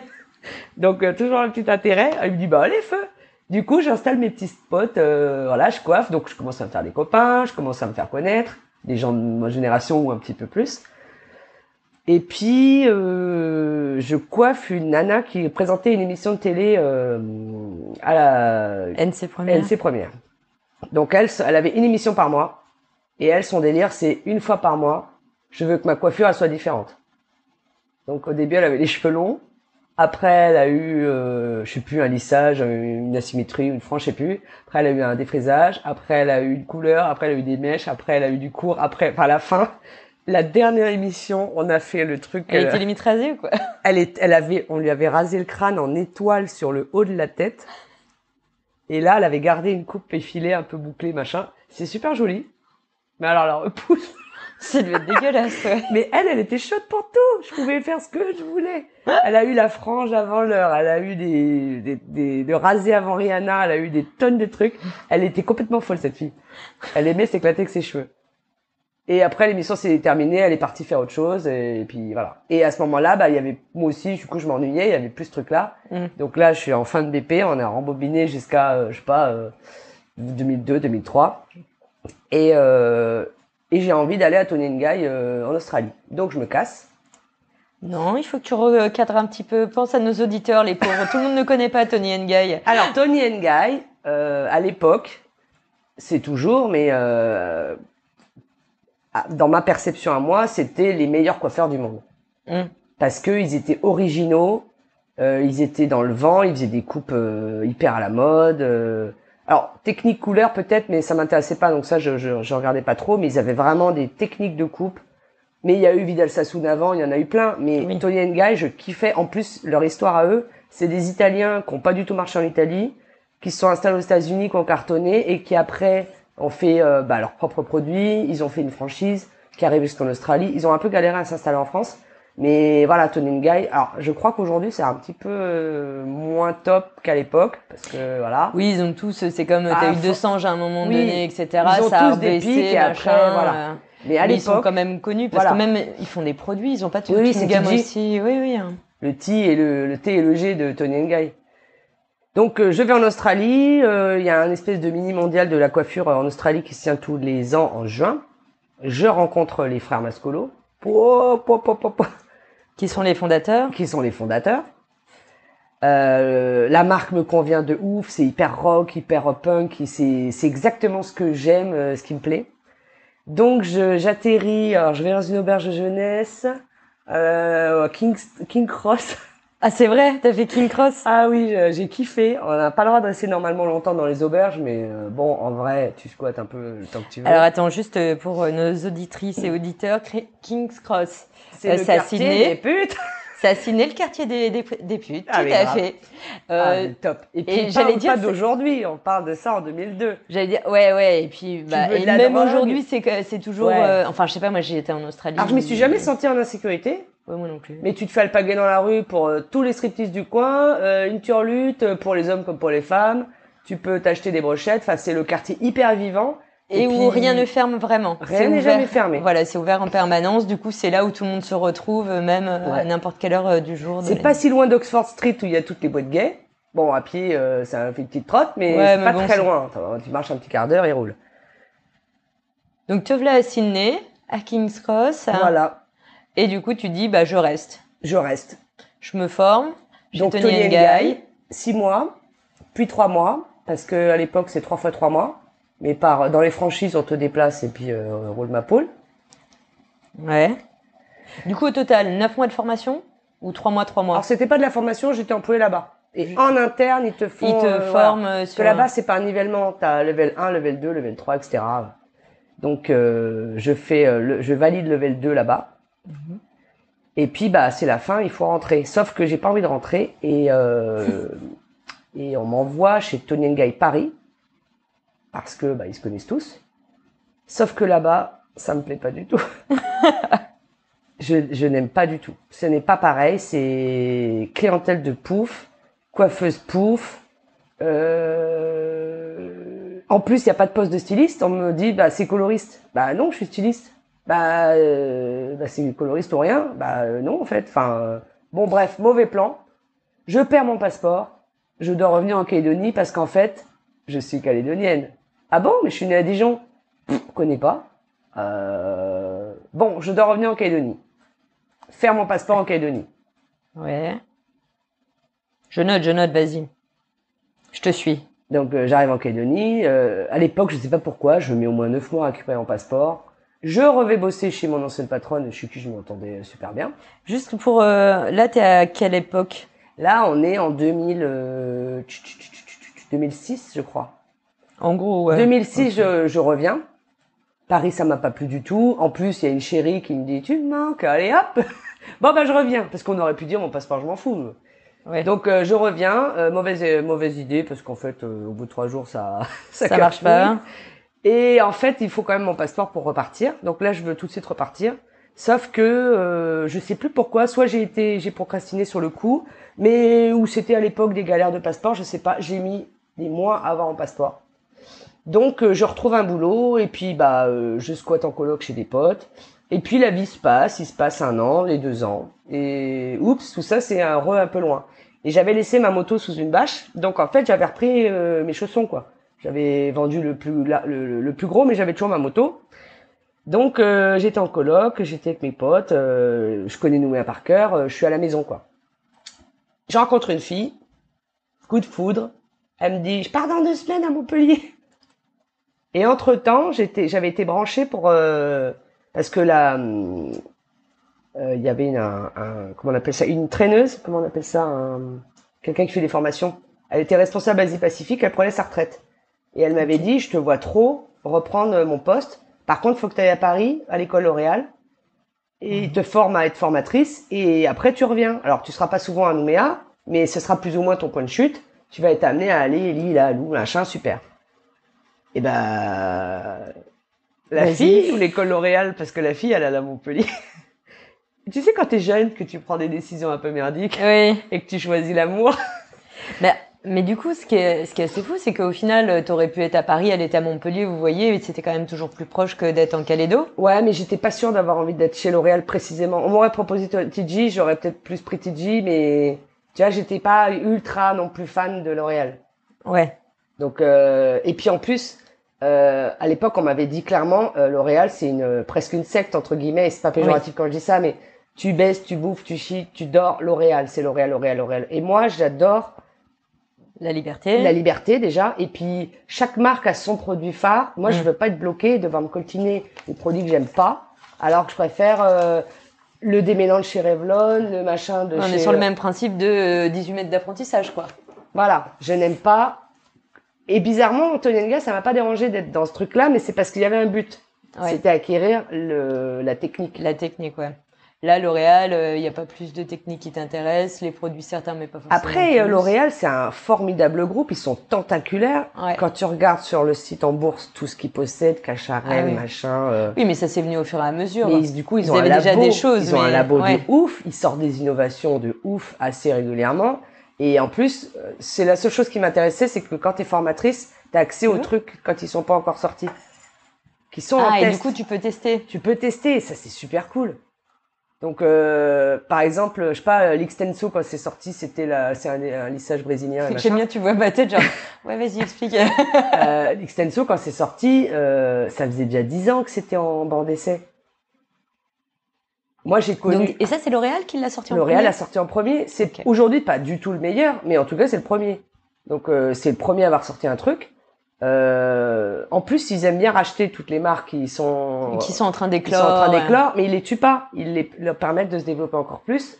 Alors qu'il y en a d'autres qui rachètent des trucs puis qui leur Pour juste récupérer le truc. Voilà. Et... Euh, du coup, la plupart des marques appartiennent de près ou de loin au groupe, quoi. Donc euh, ouais, ça, ça me semblait intéressant d'être dans les. Dans On sent le côté économique qui, quand même, te plaisait déjà à l'école, euh, qui ressent Ah dans ouais, ces moi je suis passionnée de bourse, j'adore comprendre le rouage parce que c'est lié à tout. C'est loué- c'est lié à, aux guerres, aux, à, à la démographie, c'est lié à, à la mode, c'est lié à tout. Et alors, je fais une petite parenthèse comme ça parce que ça, ça me parle. Du coup, tu dis que tu es passionné de bourse et d'économie. Donc, même encore à l'heure actuelle, euh, tu suis. Oui, euh, je suis et j'ai un petit compte en bourse que je fais en, en dilettante. Ouais. J'adore. C'est c'est comme si je jouais au poker. J'achète des actions, je les revends. Et tu fais, tu t'es mis à la crypto-monnaie ou pas? Non. Comme je l'ai pas compris, vraiment, j'ai pas vraiment compris le but. On a déjà essayé de m'expliquer, mais c'est c'est pas palpable. Tu vois, quand j'achète une action L'Oréal, c'est une action L'Oréal. Quand il y a eu le scandale euh, de mamie euh, qui commençait à dépenser ses sous à, euh, Oui. à, euh, ça, ça c'est compréhensible pour moi parce que je suis pragmatique. Mais le, les cryptos, je vois pas l'intérêt. C'est extrêmement volatile. Ouais. Euh, c'est pas palpable pour moi. Pas Donc, c'est de la vraie. Pour toi, ce qui t'intéresse d'autant plus, c'est euh, de l'économie concrète. c'est le pari de se dire attends parce que qui aurait pu croire que le- le- l'action L'Oréal allait s'effondrer quand Mamie L'Oréal a eu des problèmes à l'époque avec le photographe le machin Mm. ça ça ne concerne pas l'entreprise c'est du Et pour- privé Ouais. Et et pour comme je suis coiffeuse et que je lis femme actuelle euh, par la force des choses parce que je suis en train de faire une cuillère à la dame tiens euh, la vieille elle, elle est sous les feux des projecteurs parce qu'elle a rincé son pote photographe et tout et ben il voulait la virer la fille voulait prendre la place La de sa mère et tout. et ouais, tout ça, ça, ça affole les bourses. Donc, euh, l'action a chuté à 58 euros. C'est là où tu Actu- achètes plein d'actions. Et ouais. Et actuellement, elle est, je crois qu'elle est à 500 euros, l'action L'Oréal, ou à 300 euros. T'es, content.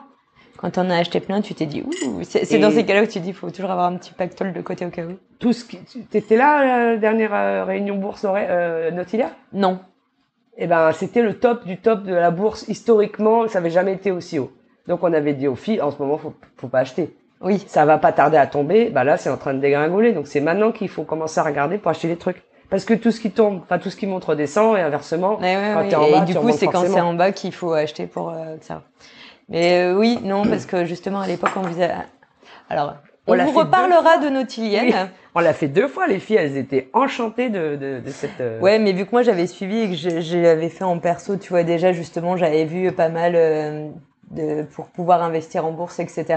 Du coup, quand vous l'avez fait, genre, je venais de me taper des réunions, Ouais. des machins comme ça, et du coup, je savais à peu près. Euh, donc, je dis, puis c'est pas pour maintenant. c'est Alors pas la ma partie à moi, elle était très fun.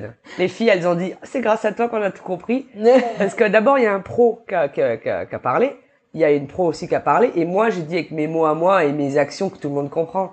Et euh, les filles, coup, elles ça- les a débloqué tout débloquées le sur truc. plein de trucs. Bah, limite, c'est toi qu'il faut faire passer en premier et euh, les pros après. Le meilleur pour la fin.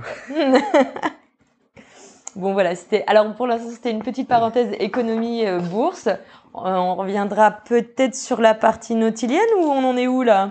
2006 euh, retour en Calédo les euh, 2006 attends retour en Calédo 2006, je- on enchaîne deux ans 2008 hop l'amour à Montpellier En 2008, je décolle pour Montpellier, mais genre du jour au lendemain. Je, le temps de faire mon préavis. Et encore, j'étais à mon compte, je louais un fauteuil. Ouais. Je louais un fauteuil parce que j'ai plus envie d'autorité, tout ça, ça me gonfle. Je, je, je, j'ai ma petite clientèle. Et j'ai, et j'ai un autre boulot parce que je pars en France d'ailleurs. Parce que Ouais. moi, dès que j'ai besoin de thunes pour un projet, euh, no worries, je me trouve un job. À l'époque, j'ai une pote qui tient un sex shop. et je lui dis, tu rigoles, euh, j'ai, euh, je vais pas bosser dans un sex shop. Elle me dit, t'es folle, on gagne trop bien. Elle me dit, tu gagnes 20% sur tout ce que tu vends, mais on vend des trucs à 40 000 balles. Alors, euh, ouais ça- peux- ça va. tu peux grave euh, donc je fais des horaires, euh, je sais plus, je fais euh, le soir, je crois. Bah oui, si tu me donnes presque envie de bosser dans un sex shop Et euh, trop drôle. Oh, il y a eu des moments what the fuck, c'est vrai. J'avoue. Mais moi, j'ai pas de tabou, j'ai pas de complexe. euh, voilà, les gens arrivent un peu. Tu sors, tu déballes la marchandise, tu mets Oui. les piles, tu expliques, patati, les garçons, les filles, les vieux, les jeunes, euh, enfin les majeurs toujours quand même. Mais voilà. Mais et puis ça paye. Du coup, en trois mois, parce que c'était pas prévu, donc j'avais zéro de côté. En trois mois, j'ai au moins le billet d'avion et j'ai 3000 euros de côté au cas où je trouve pas de boulot tout de suite. Donc euh, 3000 euros pour la France, euh, C'est bien. un petit peu. Je suis pas une fille très dépensière. Rebâche sur ma moto.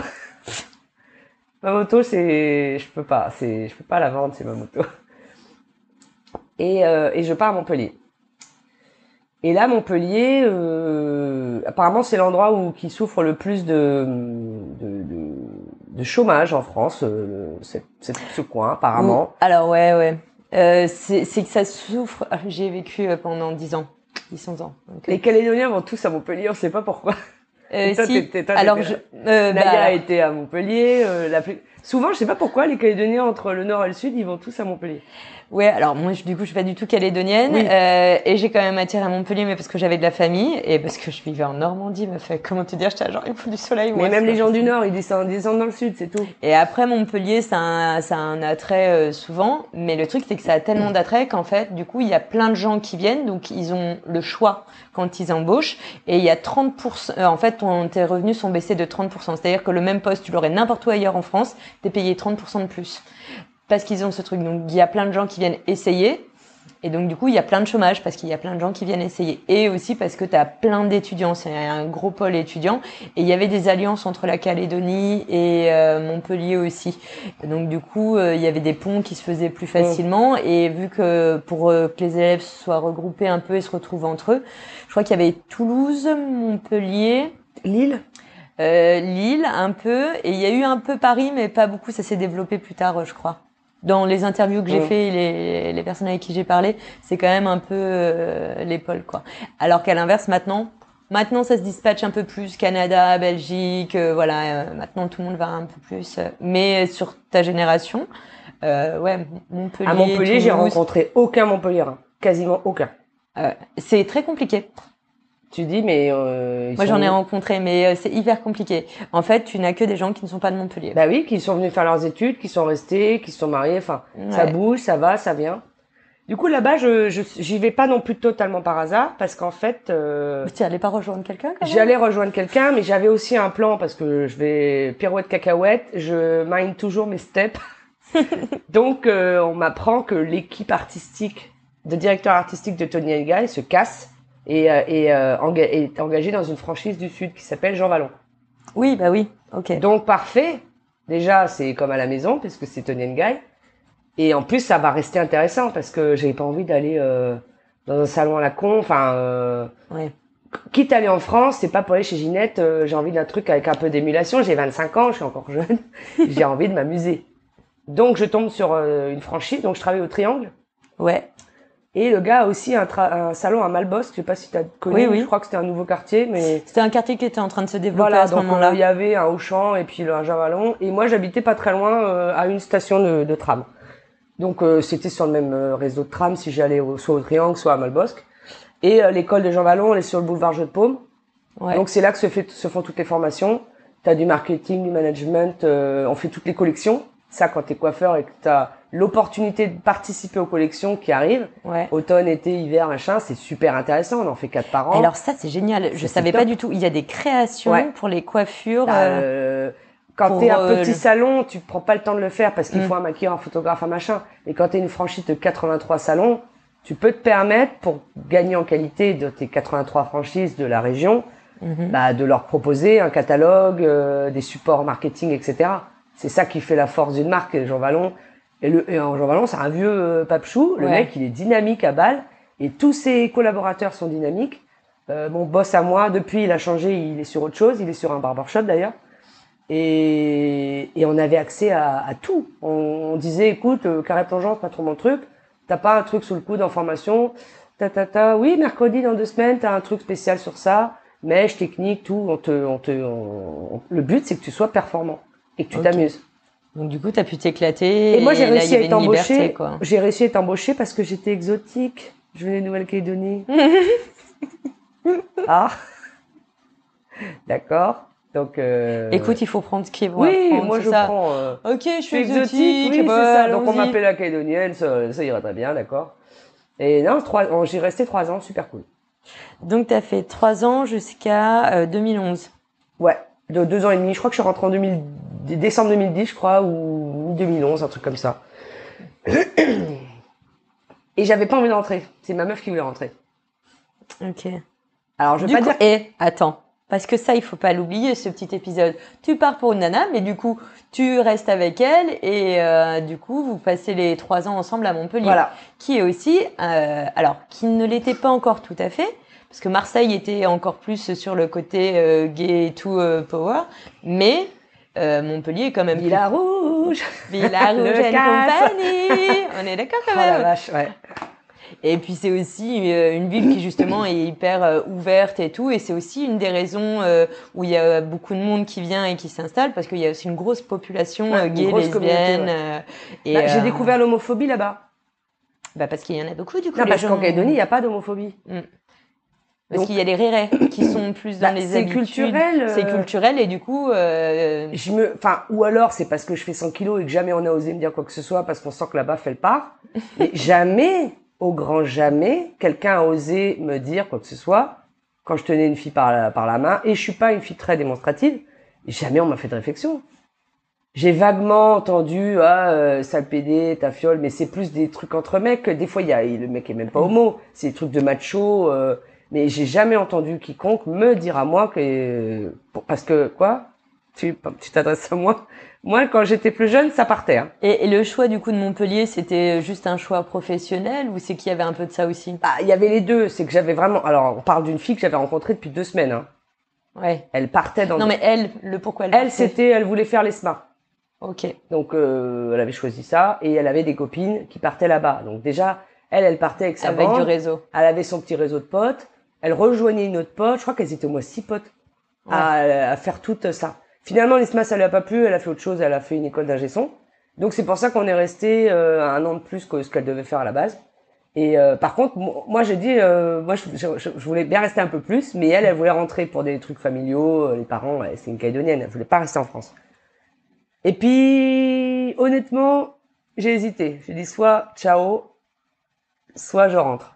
Et moi aussi j'ai ma famille. Oui. Et puis, la Calédonie, c'est chez moi. J'ai envie de développer, j'ai envie de m'installer, j'ai envie de, voilà. Je, donc, allez, bon, c'était l'heure. Parce que moi, si tu me laisses euh, en fiesta, je suis en fiesta pour toujours. À un moment, il faut me cadrer. Donc, elle m'a dit, on rentre. Bon, on est rentré. Ok, donc te voici revenu au pays, comme on dit. Sauf que là, j'ai fait une dépression artistique. C'est que je me suis dit, oh, mais la Calédonie, mais ça n'a pas changé, en fait. Ben non. C'est toujours euh, où est-ce que je vais bosser? Parce que je veux pas aller dans les quartiers sud Ouais. parce que j'avais déjà bossé dans les quartiers sud et puis c'est une clientèle euh, prout qui m'intéressait pas. J'ai failli arrêter faire une année sabbatique franchement, j'étais là euh, ouais, dépression je crois. J'ai fait un petit euh, petit down artistique. Je me suis tellement éclatée à Montpellier. J'ai fait le lancement du GHD en France à Montpellier, GHD. la- une marque de lisseur. Ah.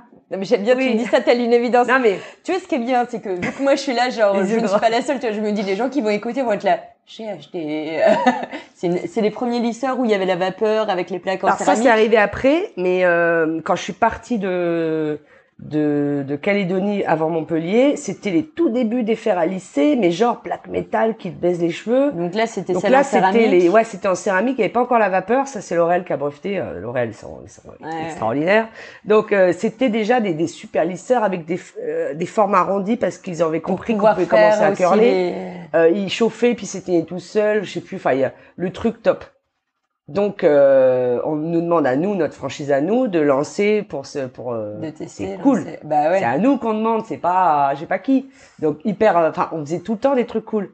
On faisait des défilés, on faisait des trucs dans les bars. euh, Ouais, parce qu'il ils y avaient avait la même dynamique que moi à nous mettre à ma petite échelle euh, Ouais, ouais. de faire des trucs euh, à l'extérieur. Oui, et puis il y a, il y a il y a des bonnes collaborations qui peuvent se faire parce qu'il y a vraiment beaucoup de choses à Montpellier. Donc euh, c'est vrai qu'il y avait euh, beaucoup de mouvements et tout. euh, Même au Polygone, tu avais des défilés qui se faisaient. Oui, on a euh, fait des défilés pour euh, la villa, la Villa Rouge. Ouais. On a fait des trucs pour des centres commerciaux de fringues, des machins. On a fait un tas de trucs. C'était super intéressant. Mais même à Nouméa de mon temps, j'avais déjà fait des, hum, des défilés, des Miss Calédonie, des Miss Énergie, des, tout ce qu'il y a à faire en Calédonie. Mais il n'y a pas des 40 millions de trucs à faire non plus. Mais le moindre truc que j'ai pu faire, je l'ai fait. Donc comme j'ai fait encore mieux euh, en France, Donc le retour, le un peu retour, en arrière ouais, ouais, après. je l'ai vécu comme une régression. Ouais. Et, et là, j'ai réenvisagé la mécanique du coup. Ah ouais? Parce que depuis tout ça, j'ai toujours continué à bricoler des motos, bricoler des voitures, bricoler des machins, en plus de mes deux, trois autres travails. j'ai toujours fait de la mécanique. Ma boîte à outils, je l'ai toujours depuis mes 15 ans. Tu l'as avait une gardé. bâche- C'est comme la moto, quoi. Ouais, c'est sur la moto restent. et la, la boîte à outils euh, gardée aussi. Donc je, je, je, je ne veux pas vraiment travailler en coiffure, je suis pas motivée, j'attends de revoir un peu les copines pour euh, prendre la température s'il y a des, des salons sympas qui cherchent. Donc j'ai chez un fournisseur acheté un truc pour ma mère, je sais plus. Et elle me dit, ah, t'es rentré, nanana, tu cherches du boulot? Ouais, enfin, pas j'ai envie d'aller vite, quoi. Euh, C'est bon, euh, pas, pas, pas, pas chier, quoi. Je veux un salon cool.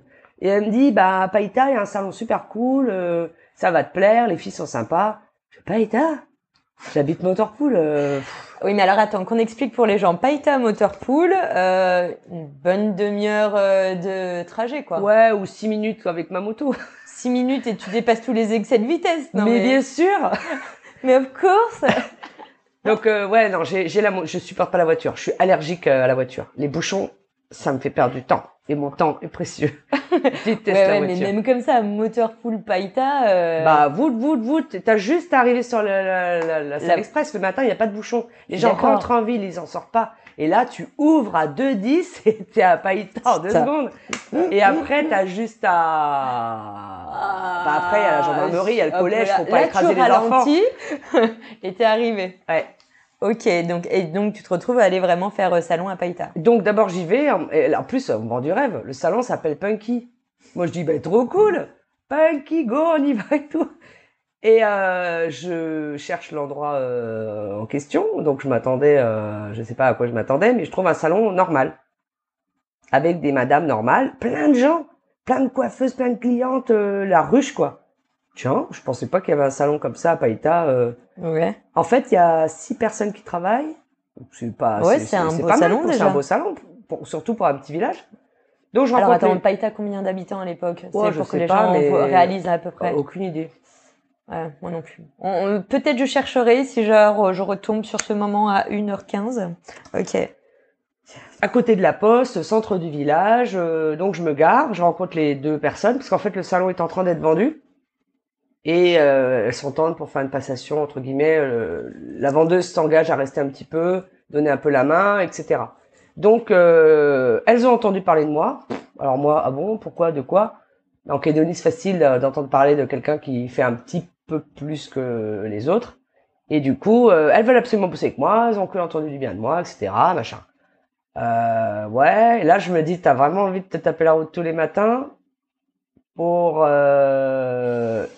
Et elle me dit, écoute, réfléchis. euh. Puis là, on, ok, on va parler de thunes en fait. Faut qu'il y ait un autre intérêt. Ouais, voilà, il y a de l'intérêt, il y a le péage à l'époque. Ça, il y a, il y a Ah, l'essence, il il y a le le péage. péage. Bah ouais. Ah Salaire de coiffeuse, c'est pas des milliards en général. Donc Ouais. moi, je dis, bah oui, les filles, je veux bien venir, moi, mais c'est moi qui vais vous payer pour venir bientôt, euh, en fait. Donc euh, bon, on négocie mon salaire, je, suis- je suis contente, je gagne euh, plus que la moyenne. Et par contre, je dis cash, moi, je veux pas de, je veux pas de hiérarchie, je veux pas de. Il y a évidemment une hiérarchie, mais je suis Oui, bien obligé. je la respecte naturellement. Par contre, euh, faut pas me brimer. Si je veux bosser avec tel cire, je veux avoir tel cire. Si telle couleur j'aime pas, je travaille pas avec cette truc. Euh, vous avez pas de page Facebook, c'est le tout début. On est en Ouais. 2010, Facebook existe depuis Co- 2008. Ouais, ça commence. Mais toi, t'arrives de métropole. Moi, j'ai déjà mon Facebook perso, mais les, les, les, les, les entreprises n'ont pas encore de profil. Les pages n'existent pas. Donc, euh, je dis, mais quoi, comment, pourquoi On peut développer votre truc? euh, Ça marche déjà bien, tu sais. Ouais, mais encore plus. Enfin, moi, j'ai- je suis mégalo, j'ai la folie des grandeurs. euh, il faut euh, plus, plus, plus, plus, plus. Je commence à motiver pour ouvrir le lundi, euh, faire une nocturne, faire ci. euh, je suis force de proposition. Donc, au début, c'était pas très bien perçu par mes collègues parce que c'était genre, euh, Ça nous donne plus de travail. voilà. Et puis, euh, c'est des trucs de blanc. Ah Et oui. je fais des trucs de blanc de quoi? J'ai grandi ici. Euh... ah, voilà. Et puis, moi, j'ai insisté dès, dès le début. J'ai dit, moi, je veux, je veux pas d'hierarchie. Je veux limite être manager, quoi. Mm. Je veux, quand je dis un truc, euh, c'est, on le fait, c'est dans l'intérêt de la boîte. Parce que si je m'ennuie, moi, je m'en vais. Et je baille très vite, attention. hein. Si vous voyez que ma main commence à se lever pour bailler, il faut tout de suite mettre un truc dedans.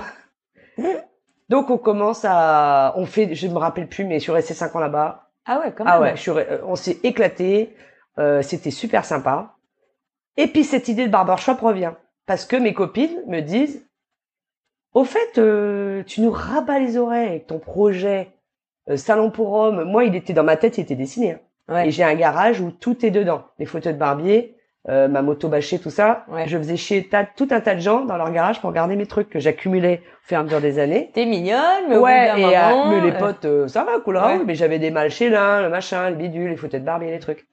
Et euh, un jour, ouais, mon pote me dit, c'en est où ton truc, au fait? Parce que si je me rappelle bien, Madame la Grande Gueule, t'avais dit qu'avant tes 30 ans, t'ouvrais ta boîte, qu'avant tes 35 ans, t'achetais dans l'immobilier, et qu'avant tes 40 ans, t'avais euh, femme et enfant. Donc, euh, il est 29 ans. Dans, dans un an, il est 30, euh, 30 ans, quoi. Et là, je fais, oh bah ouais. Tu sais, je, je commençais déjà à m'endormir dans mon truc. Oui, là. ça y est. Et ça y est, j'ai fait le tour. Donc, euh, par contre, j'aime toujours euh, Païta. J'adore Païta. C'est la, la- c'est la capitale du rock. Les gens sont top. J'adore. Euh, donc, je propose à ma boss à l'époque. Je dis ça.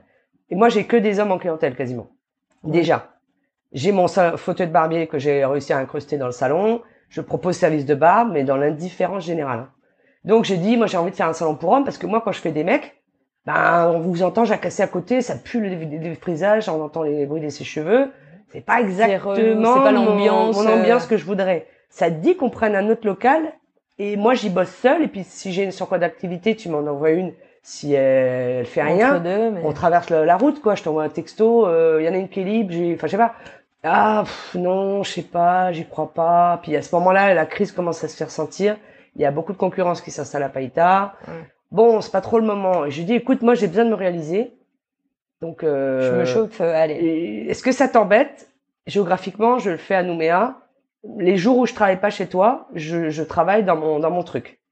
Euh, là, elle me dit oui, oui, pas de problème, euh, fais ce que tu veux. Par contre, ne, tu me quittes pas, tu restes ici.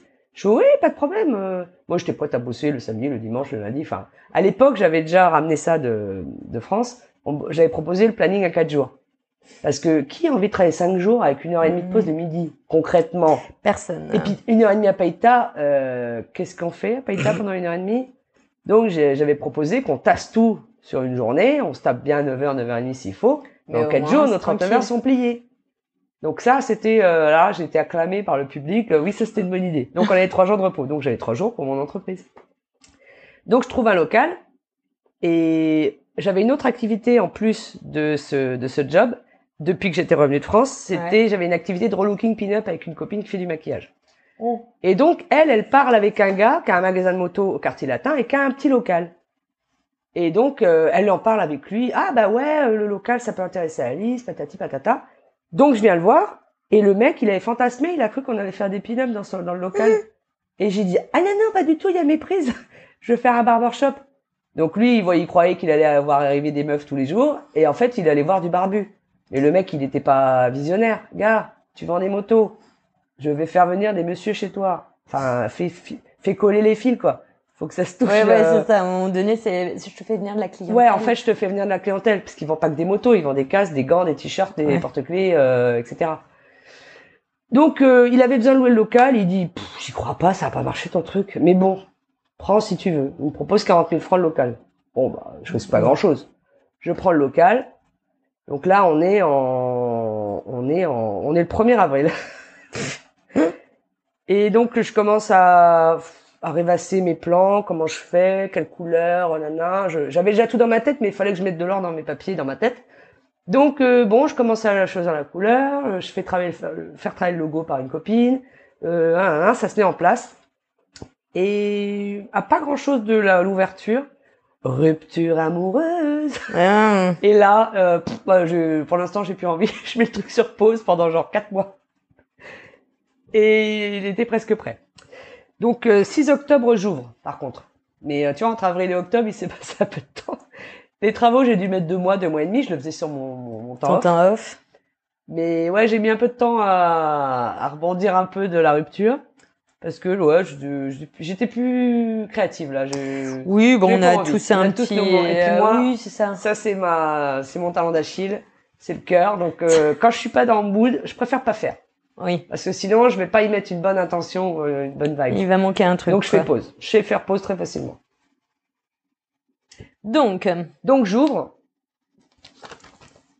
Donc vendredi, à Païta, zéro barbe. Lundi, dans mon salon, 25 clients. Barbe. Donc qu'est-ce qui se passe? Il y a un décalage horaire, il y a ouais. Il y a 20 25 km qui séparent euh, les deux villages, enfin ville et village. Et mon truc, euh, comme on- les gens l'appelaient à l'époque, car euh, ton- ça marche ton truc, bah ça cartonnait mon truc. Les deux jours où j'y bossais, ça cartonnait. Et comme je bossais le reste du temps ailleurs, je répondais pas au téléphone. Ouais. Et je voulais les appels en absence. Enfin, le truc qui me dépassait, en fait, je le faisais pour rigoler. Parce que pour 40 000 francs, tu rigoles en Oui. de, tu dis que j'ai- 2500 balles la coupe pour l'époque divisé par 40. Tu te dis qu'en 10 coupes, ton local, enfin, il est payé, Il est on s'en payé, fout. c'est bon. C'est la maison de poupée. Pour moi, c'était euh, pour rigoler. Et bah en fait, euh, bah voilà, ça commence à prendre de l'ampleur. Et là, la crise se, se précise et ma boss nous prévient que on fait une réunion, il va y avoir un licenciement économique. Et c'est la dernière arrivée qui doit sortir. C'est pas moi la dernière arrivée. Ah. Du coup, bah je vois mon escape et je dis ah bah non, la vire pas elle, vire moi moi, moi je veux partir, je, je vais rester euh, À à faire mon truc.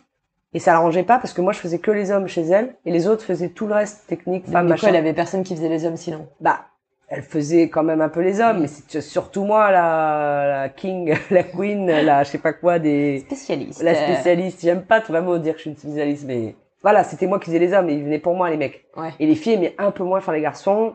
Elles aimaient bien quand même, mais elles étaient tellement passionnées par la technique et les coupes femmes et les brushings que bon. Coup, Donc ouais. j'étais, c'était, j'étais pas la personne qu'elle aurait voulu que je parte, que- qui parte Qui en part. premier. Eh, tu choisis Mais pas toujours. hein. voilà. Et puis, puis bon, euh, cette fille-là, euh, elle était trop contente de bosser là aussi. C'était pas cool qu'elle parte non plus. Donc j'ai, moi, je laisse mon poste. Donc il y a eu une négociation pour que je reste quand même jusqu'au 31 décembre. Oui, ça va.